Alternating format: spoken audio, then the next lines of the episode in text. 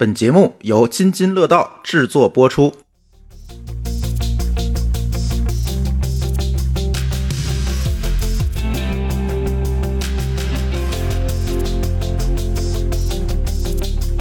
各位听友，大家好啊！这是一期科技乱炖，这期我们聊聊一个上古话题。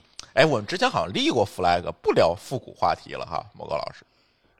啊，是吗？我们每次不都你立的 flag，但是我觉得这事儿还有必要跟大家分享分享我们的想法啊。但是这期节目准备的时候，我们几个人呢是一问一瞪眼儿，就是确实我们也不是他的这个历史上的忠实用户，用肯定都用过。但是你说有没有深度参与呢？在这样一个他的这个产品里面，我其实没有深度参与，但是可以聊聊我们在那样的一个互联网阶段我们的一个感受和今天的一些变化吧。今天跟我录音的还是某个老师和老高以及狗叔。大家好，哎，聊聊天涯。为什么让我们想起这个话题？是前两天突然有一条新闻说，这个天涯突然被爆出成为被执行人啊，包括他的这个呃，算是实际控制人吧，邢明哈。这个邢明这个名字以前还是挺有名的，被执行了，总金额多少钱呢？一点三九亿元，还好是人民币哈，不然就赶上推特了。天涯这个公司其实蛮有意思的，其实它在前段前我说的前段时间可能就不是前两个月了，但是前段时间其实登录过这个新三板，然后又退市，反正来来回回折腾几次上不成，然后呃那个没没上了，然后又上新三板，然后又退市，反正折腾了几次，这里头过程和呃具体原因我就不讲了。呃，而且我们看到这次的被执行的这个金额的发起人基本都是个人和金融公司，注意啊，是金融公司。但是我们并没有，我们点到那个它相关的那个相关的法律的那个判决书啊，或者调解书或者仲裁书里面，我没点进去，看不见。但是呢，从这个现象来看，总感觉这个可能在他那个新三板期间，他这个创始人是不是做了一些股权质押呀等等这些问题导致的，不知道。这些事情不知道，这只是这么一件事儿引起了我们的好奇。我第一反应，你知道是什么？不是这个一点多亿，我第一反应说天涯现在还活着呢。嘿嘿，还真的是。是吧？这个这个能活到现在，我觉得这个能活到现在的 BBS 其实蛮不容易了。咱先说什么是 BBS 吧，因为有一些年轻的听友，我估计他都不知道这个 BBS 什么意思。不至于吧？来解释解释吧，狗叔，BBS 你说论坛应该还是有人知道的。这个说 BBS 更上古一些，得分是上古 BBS 还是后来的互联网化的 BBS。呃，那就是论坛或者我们叫讨论组吧，就是呃，应该算是长文、长图文内基于长图文内容的话题交流，是不是可以应该应该就是拿那个抗拿那个拿那 Discuss 和那个 PN 的这一波那种标准化的论坛吧。你这么说，大家又得问你什么是 Discuss 了。就论坛吧，就说论坛吧。对哎，就是我觉得就说论坛就行，大家都能知道论论坛大概长啥样。对，论坛就是大家长篇大论的在上面贴一段东西，然后后面大家跟帖楼主好人，就是这么一个东西。就类似百度贴吧的东西啊。对啊类似贴吧其实贴对贴吧就是个论坛。嗯，可以这么理解。现在贴吧还是那种当年的论坛的形态吧，但是论坛呢，当时实际上是火过一段时间的，而且论坛实际上是互联网产生以来，甚至说在互联网产生以前最早的一个外部二点零的形态，就是大家可以在上面发起讨论和交流，最早的一个基于有效内容的 Web 二点零的一个讨论的形态。聊天室不算了，聊天室很早，但是它那个我们觉得它不是一个有效内容留存吧？那基于有效内容留存，长文字、图文这些东西可能就是论坛。在当年呢，互联网刚刚出来的时候，就是蹦出来了好多好多的这个论坛，基本上大家说做个网站，可能论坛那它可能就是一个标配，是吧？呃，老高其实是做论坛起家的吧，算是对啊，我这个可以自可以自豪一下是吧？对啊，我是咱们咱们俩都都做过对吧？咱都做过。对，你先说你的，因为你相对来讲比较早，我稍微晚一点，它形态又不太一样了。叫垂直论坛。对，都是垂直论坛。嗯，对，老高做的呢，那个其实是一个手机资讯分享的垂直论坛，大家在上面讨论买什么手机好，对吧？嗯这个手机然后怎么用上怎么用，我怎么下载壁纸、下载铃声，它其实是这么一个论坛啊，很早啦，那那个东西做的。嗯，对，那都是十年前的事儿了。十多年前的事儿了。我那天我掐指一算，十多年前的事情了。对，零零三年吧，对，对，很早了，这很十多年前，这二十年，那都是二将近二十年的事儿为什么先让你说，就是这个原因嘛？咱就不不再往前讨论那个什么惠多网时代了，那个曾经咱也讲过，咱不讨论。就是基于互联网的，可能，嗯，但我倒觉得说，在那个时候说所就所谓的那种从，因为咱们说的 Web 一点零二呃 Web 一点零二点零这种情情况，那其实论坛理论上就像二点零一样嘛，对吧？它能够互动，有互动了。对，所以大家都会像比如咱们说的键盘侠，很多的这种名词，其实都是在呃二点零那时候流出来的，对吧？包括互联网现在留存下来的很多梗儿，可能这个梗儿本身怎么来，大家也也记不住了。但是这个梗儿呢，其实很多都是从论坛来的，什么二三三二三三就是当年猫扑上的一个表情包对的编号嘛。猫对扑当现现在也应该没了，也应该，但可能就是网站能上，但是已经没有人气了。是，所以那个在那个就是说，可能在一就在移动互联网之前，论坛一直是一个就是怎么说，就是一个互动的一个呃怎么说，能够让网民在上面互能够交流，对吧？能够讨论，对吧？各种各样话题的一种怎么说一个一个方一个产品方一个产品形式。嗯，那这里边呢，可能有这种非常大众的，对吧？像天涯呀，像这个猫扑啊，包括这种像四像那个新浪，对对吧？这种其实都是一种相对大众，然后门户型垂直的论坛，算是对，包括什么什么对什么汽车之家，对吧？我们这种这种手机的，然后你们的那种呃，这什么吃喝玩乐的，嗯，对吧？对啊，那可能很多，但是现在可能因为从监管啊各方面都比较严，所以这种这种论坛的形式可能就慢慢在变少。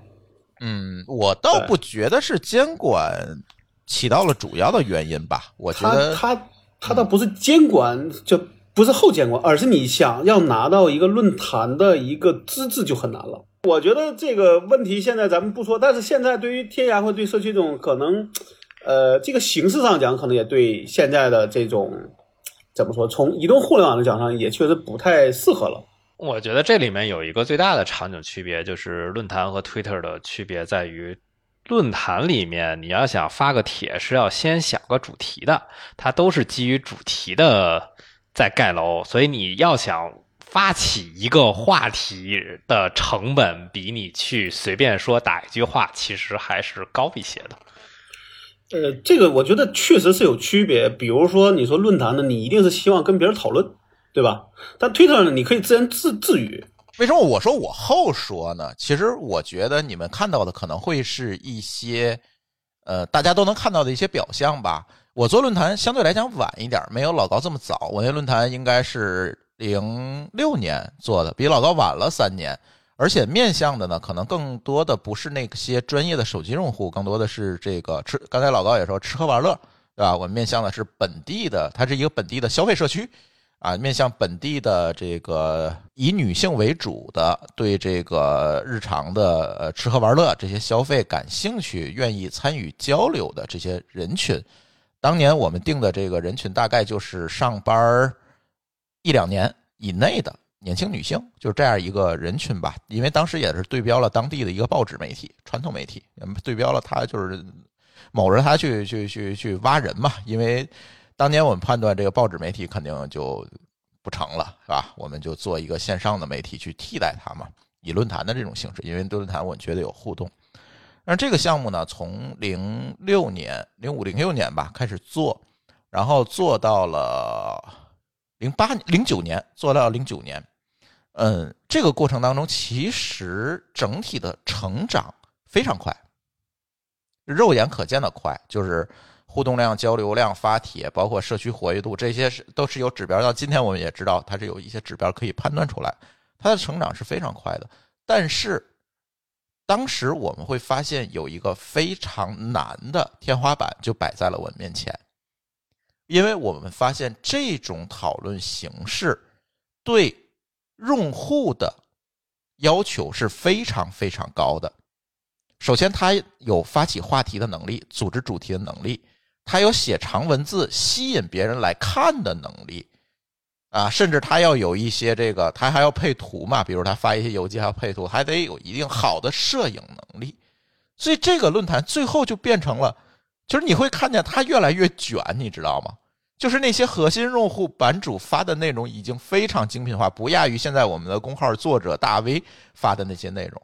但是卷起来之后，你会发现，另外的那些人就沦为了旁观者，很难平等的参与进去这个讨论了。甚至他们这些原先的这个原住民就形成了一个既得利益群体，它形成了一个小圈子，它很难这个天花板就放在那儿了，就很难再有新人的融入啊，很难有新的创新的话题的讨论，这些东西都很难了，因为它对内容制作门槛的要求。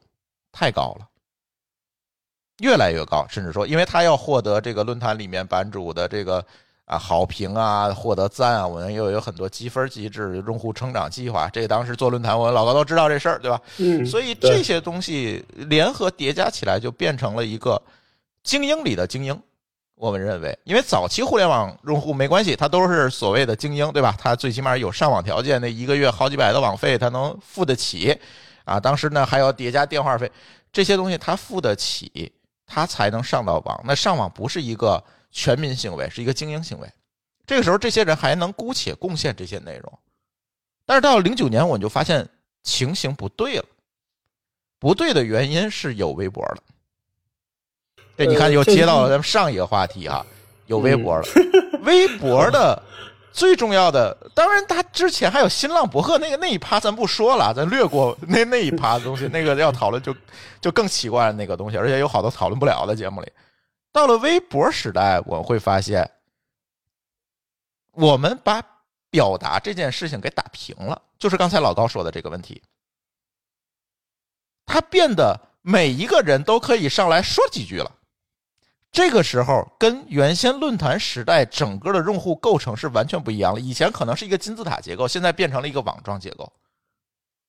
而且随着网民整体这个，因为零八零九那那两年其实是中国网民结构快速增长的一个时代，因为慢慢的有了移动互联网，有了呃这个当年宽带中国计划应该也是在那个时代开始慢慢的去做的，慢慢的大家上网的带宽啊、成本等等都在下降，上网人越来越多了。你指望每一个上网的人都能发一个长篇大论的文章，其实对于大家讲很难。所以，更多的人会选择在微博上获取信息，他可以获得更即时的反馈。包括今天到了短视频时代，也是这样。所以，从这个互联网的这个内容媒介来看，我们会发现，它其实经历了传统媒介的一个，也是经历了这个过程，就是从冷媒介到热媒介的这么一个过程。当然，冷媒介、热媒介这是一个媒体领域的一个讲法了，是那个麦克卢汉写的那本书里提到，所谓的冷媒介就是这个东西。它有一定的制作门槛我需要更多的理解、消化，我才能把这个内容做出来给别人看。看的那个人可能也需要更多的理解、消化，才能做。而热媒介就更偏重于快速的获取反馈啊，快速的消费，快速的得到这个某些快感，对吧？这就叫热媒介。它其实所有的媒介都是这样，随着受众的增加，慢慢的。这样一个媒介的形式有一个由冷到热的这样一个变化的过程。那当我们意识到这件事情的时候，我觉得这事儿大事不好了，你知道吗？这个论坛一定是要被干掉了。所以当时后来后来事情老高你们就知道了，就后来我们就不干老大，就只干老二了。干完老二就把这个公司卖掉了，就及时的跑掉了。相同的命运。对，因为我们发现这个事儿你。做不过微博这样的热媒介，因为网民变了，网民的结构变了，他获取信息的预期也变了，他就做不到了。也就是今天我们谈回来，天涯啊、猫扑等等这些社区，为什么到了今天，要不都不存在了，要不也就名存实亡了，也没有当年的火热。我觉得监管可能是一个原因，对吧？当年的净网行动是一个原因，但是其实在这背后最重要的原因还是说。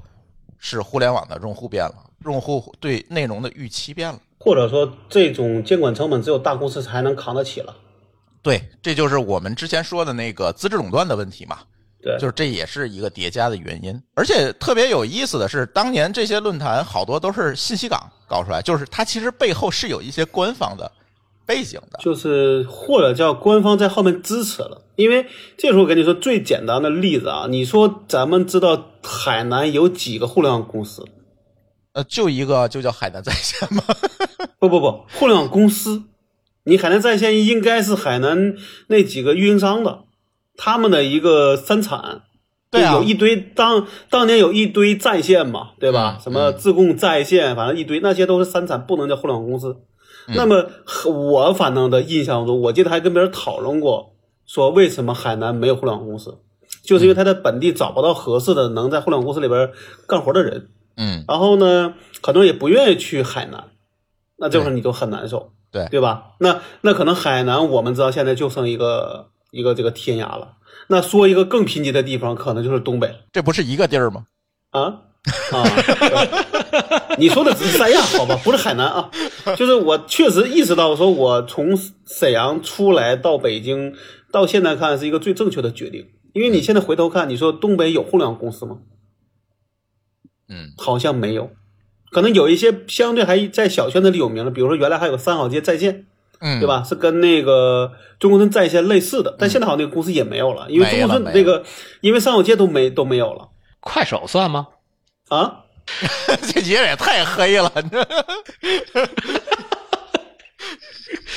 对，其实天涯的存在是有很多的，它的存在和发展其实也是有很多的偶然因素吧。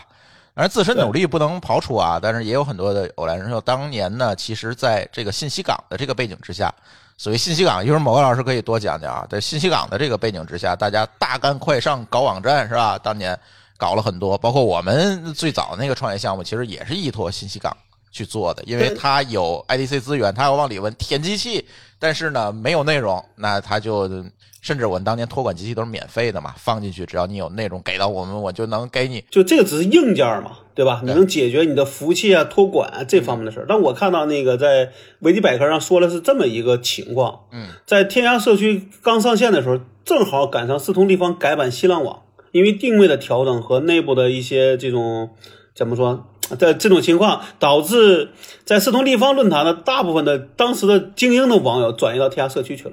没错，这就是我要说第二个问题，就是运气问题也很重要。对它信息港其实保证了你一个 start up 的问题嘛，对吧？这个能启动的问题。但是呢，在这里天涯的成功其实也有很多的运气原因，包括刚才老老高说的这个四通立方当年的这个大改版去流失用户这事儿，其实我们都知道，对吧？对流失用户的问题，然后因为他要改新浪，他他要把论坛变成。变成 Web 一点零的门户嘛，这个这个当时其实呃，也不是，因为原来四通立方就是一个论坛，就是但是呢，变成新浪就变成以新闻立业了，这论坛的重要性就不就不高了。嗯没错，然后人就流失了嘛，就是流失到包括天涯呀，当年还有西祠是吧？西祠胡同、嗯啊，等等我们这其实这个事儿就应该找那谁来，响马老师，找那谁来，对对，响马马老师现在那个沉迷于区块链的啊，不是，呃，至少我刚才访问了天涯，至少天涯还能访问，但西祠已经彻底关门了。对对对，西祠已经彻底关门了，所以这这这个就是有很多运气，但是当年这个初期的网民的这个群体，其实是把最早的我们互联网的这些内容撑起来了。我们当时也在论坛时代，呃，产生了很多我们今今天所谓的大 V，当年当然不叫大 V 了，是吧？比如什么。王俊涛可能是比较有名，但是现在这个这个他是四通立方上面出的名。名嘛，对吧？这就是我看我我我看了一眼，说在那个天涯上面比较有名的人有那有几个呀？宁财神嗯，对，嗯，啊，然后慕那个慕容雪村慕容雪村，对、啊，还有那个花千芳。对，在其他的论坛上也诞生了很多这些大 V 吧，包括四通立方当年那个老荣，就是王俊涛写那篇文章叫《大连金州不相信眼泪》对吧？对，啊，然后呢，还有这个在台湾，其实，在同时代也诞生了很多这种所谓的大 V，今天我们叫大 V，当年不叫大 V。这个比如痞子蔡是吧？我们现在可能有的时候有很多人还提到他那个比较有名的那篇文章。所以就是知道我跟朱峰干过什么论坛的人，可以在公屏上打个一，是吧？哪有公屏？对，这都是当年互联网留下的一些遗存和阑尾，是吧？在后来随着就是我刚才说的这个从冷热媒介转换的这个角度，从用户群体变迁的这个角度，可能慢慢的论坛就落入这个颓势了，可以算是叫颓势了。现在应该是还有一些就是遗留的这个老的论坛还在运作，但是新的我好像没开，看到。对，反正就是慢慢的就是转，就就这个事儿就没有啦，就论坛这个事儿没有，确实是反人性嘛，就是大家没有办法再以这样的形式来为论坛来贡献内容了，就完了。嗯确实，这个就是你你说的用户的一个交流方式在变，这论坛这种情况已经不太适合了，反而像微博呀，对吧？推特这种是比较适合的，嗯，大家是个网状的一个方案。所以今天我们讨论这个问题，包括这个创始人欠了一屁股债这个问题，想说的是什么呢？呃，怀念了这么多古早的东西，我们不是为了怀念 而怀念这个东西过去，它其实这个时代就是过去了。我也不觉得当时那个东西你真搬到现在把它复刻一遍，它是多好的东西，它有它自己的历史局限性，这个东西就放在那儿。其实今天想讨论的就是创业这件事，就创业这件事情。你真的有很多人说我创业就是做好我认可的、我眼前的、我我觉得有价值的这件事情，这个说法到底对不对？呃，低头看路是没错的。低头看路啊，啊，对，低这个低头干活，抬头看路，是吧？低头看路可还行，就是我是觉得你低头干干活可以，这件事情也值得尊敬，对吧？你做出一个非常牛逼的产品来，这个事情确实值得尊敬。但是你如果不抬头看路的话，很有可能你当你再抬起头来的时候，发现这个世界都变了。呃，就是打败你的一定不是你的同行。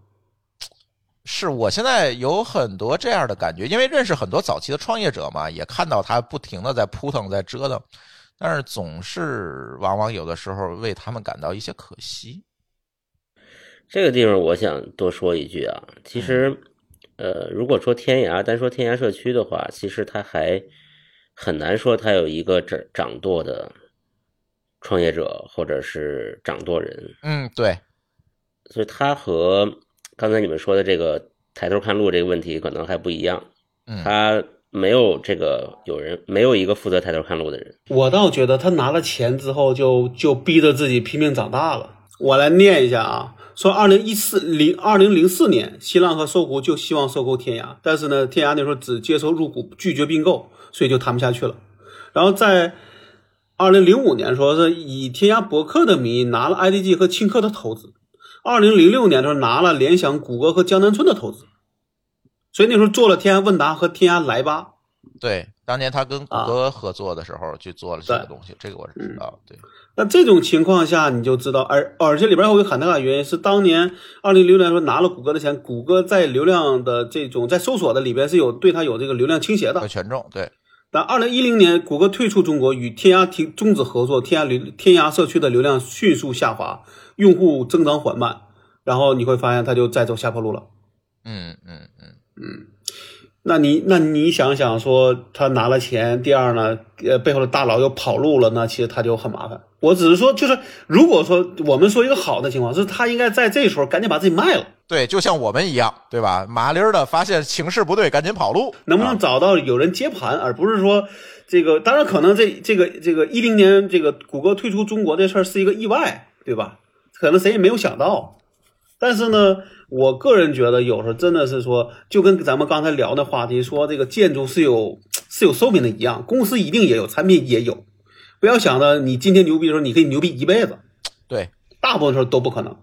一定要时刻提醒自己这个问题。嗯嗯，而且往往你会高估自己的。所以你你想吧，从我的经历上讲，我当时做那个手机社区的时候，当时就有我们的同行啊，那个叫什么塞班网，你们还有印象吗？有印象，对吧？塞班网当我当年听说的故事就是这样，就是他在塞班这个手机最火的时候，有人想想说，据说以天价收购，人家都不卖。然后过了几年，就发现说塞班被被这个 iPhone 被真正的智能机给颠覆了之后，其实他就发现自己下坡路就已经走的会特别快。然后我记得是一几年，就前几年，我突然看到说 Do Spy 这个公司已经彻底已经不在了。对，这个就像我们当时做地方消费社区的那个竞争对手是一样的嘛。当时我们把我们减速之后踩完刹车之后，他作为第一，然后啊，他也坚持开个高价，反正我不卖嘛，就反正做到今天，目前来看，好像我不知道这个网站还在不在啊，反正肯定也过的，我觉得大概率没了，嗯大概率没了。啊，希望他们能够成功转型吧，嗯那我们就是觉得说，呃，你做公司，就是这个时候，我觉得有一话比较好啊，就是就咱们，我记得这是这个话应该是丁磊最早应该是甚至都是两千年的时候那个时候说的，他说这个这个你去做公司的时候，应该当自己的孩子去做，但是卖公司的时候，应该是当猪去卖。嗯，对吧？我你不能说就是把这个这个，就你真的是把这个公司视同儿子的时候，你一定不会卖。你说从某个角度，谁会卖儿子呢？嗯，对吧？但是这个毕竟是个公司，那你其实到了最后还是在商言商啊。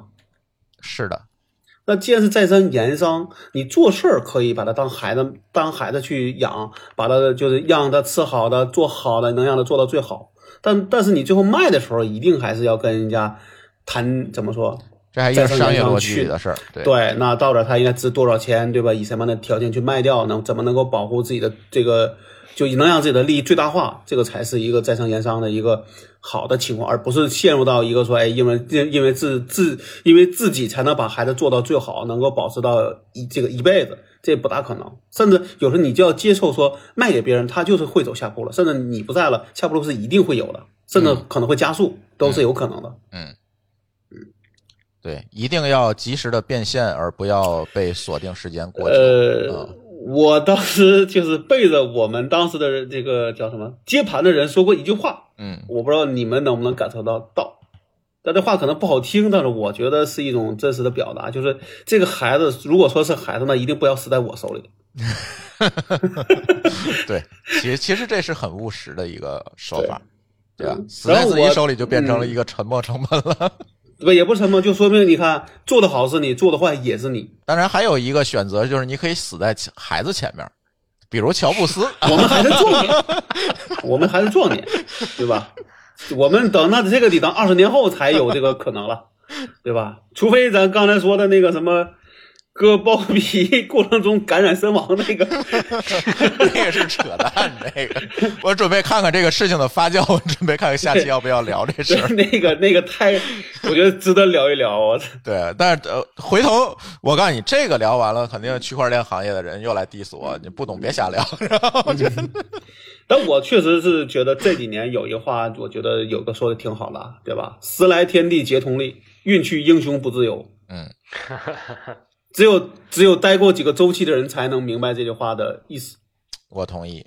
现在就是这个问题，所以还是那句话，因为最近我们也看到一些朋友的这个创业项目，就是同样的做法，就是同样的东西，反正来来回回做了几次就都不成功，然后一个一个的失败，然后弄得用户也很失望，自己也挺难受。我觉得没必要，就是时代过去了，咱大家就不要在你原先的那个认知上再做事情，你做点别的，是吧？你有这个经验，有这个这个知，你你叫什么你你换个方向路径依，赖的事儿真的很难的，对吧？你一个事儿做成了，你过了五年、十这个十年，还想再来同样的事儿再做一遍，这个真的我觉得一般来说都是大概率不会成的。很难。那那大公司，你那你想，其实大部分很多公司都是想路径依赖的，对不对？我能做成这个，我就拿同样的方式砸钱，给这个优惠，对吧？然后这个各种各样的东西，然后你会发现基本上都是各各种失败，嗯，作为个人来讲，就更没必要这么去干了嘛。对啊，对啊。别想不开，真的别想不开。尤其现在创业这么难，何必呢？我觉得真的是那样，说你有钱，你做项目，还不如把钱放银行里，让自让自己这个这个自由点，不更好吗？呃哪怕提前退休呢，我觉得何必自己折腾呢？是我真的有的，我我就这回去上海，我这不回到沈阳，我来洗马来了吗？嗯对吧？我就在上海，我就见那个人就聊天儿他就是他说他之之前卖了一个房子，还是借还借了钱给别人给这个公司发这个员工发工资，然后幸亏是有人投了他钱，然后他现在公司还能做下去，但是呢，他也很焦虑，为什么？因为现在钱只够发十个月的工工这个工资嗯，啊，那现在就他就特别焦虑。哎，这个还是想清楚吧，只能这么说。尤其现在的这个资本市场的一个状况下，呃、大家还是谨慎、谨慎试错，只能说，躺平要优雅的躺平，对，也别别太平，对吧？太太平也不行啊。我们躺平是为了在可以不躺平的时候可以可以迅速站起来，随时可以支棱起来。我对们躺平，而不是躺平之后就就起不来了，是吧？是，对，嗯这叫动态躺平。哎，有道理，金句又来了。行吧，反正这期借天涯也聊聊这个有的没的吧，嗯，跟大家聊聊过去、现在和未来。哎，没办法，呃因为这个除除了天涯这件事情给我们的一个这这这个感慨以外，还是最近很多我们周围的朋友在路径依赖的上面一次一次的重复的创业，大概大体差不多的事情。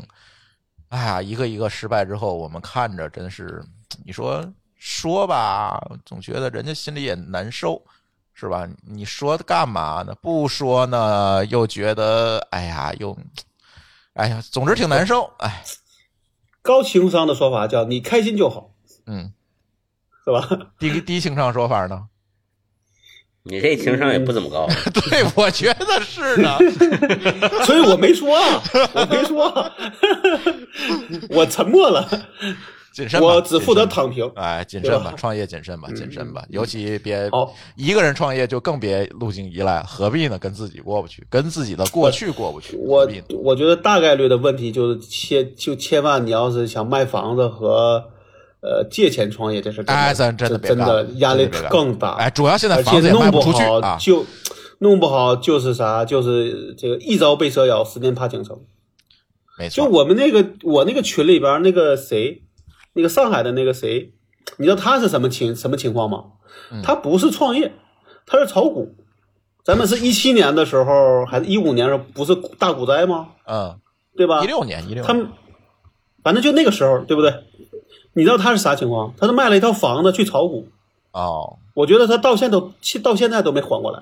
那肯定缓不过来了，这这这现在还上海的房子哟，嗯，好吧，就腰斩吧，就是当年嗯那应该是六千点有吗？我不记得了，反正现在还还那德行呢，现在三千点都 撑不住呢，就何必呢？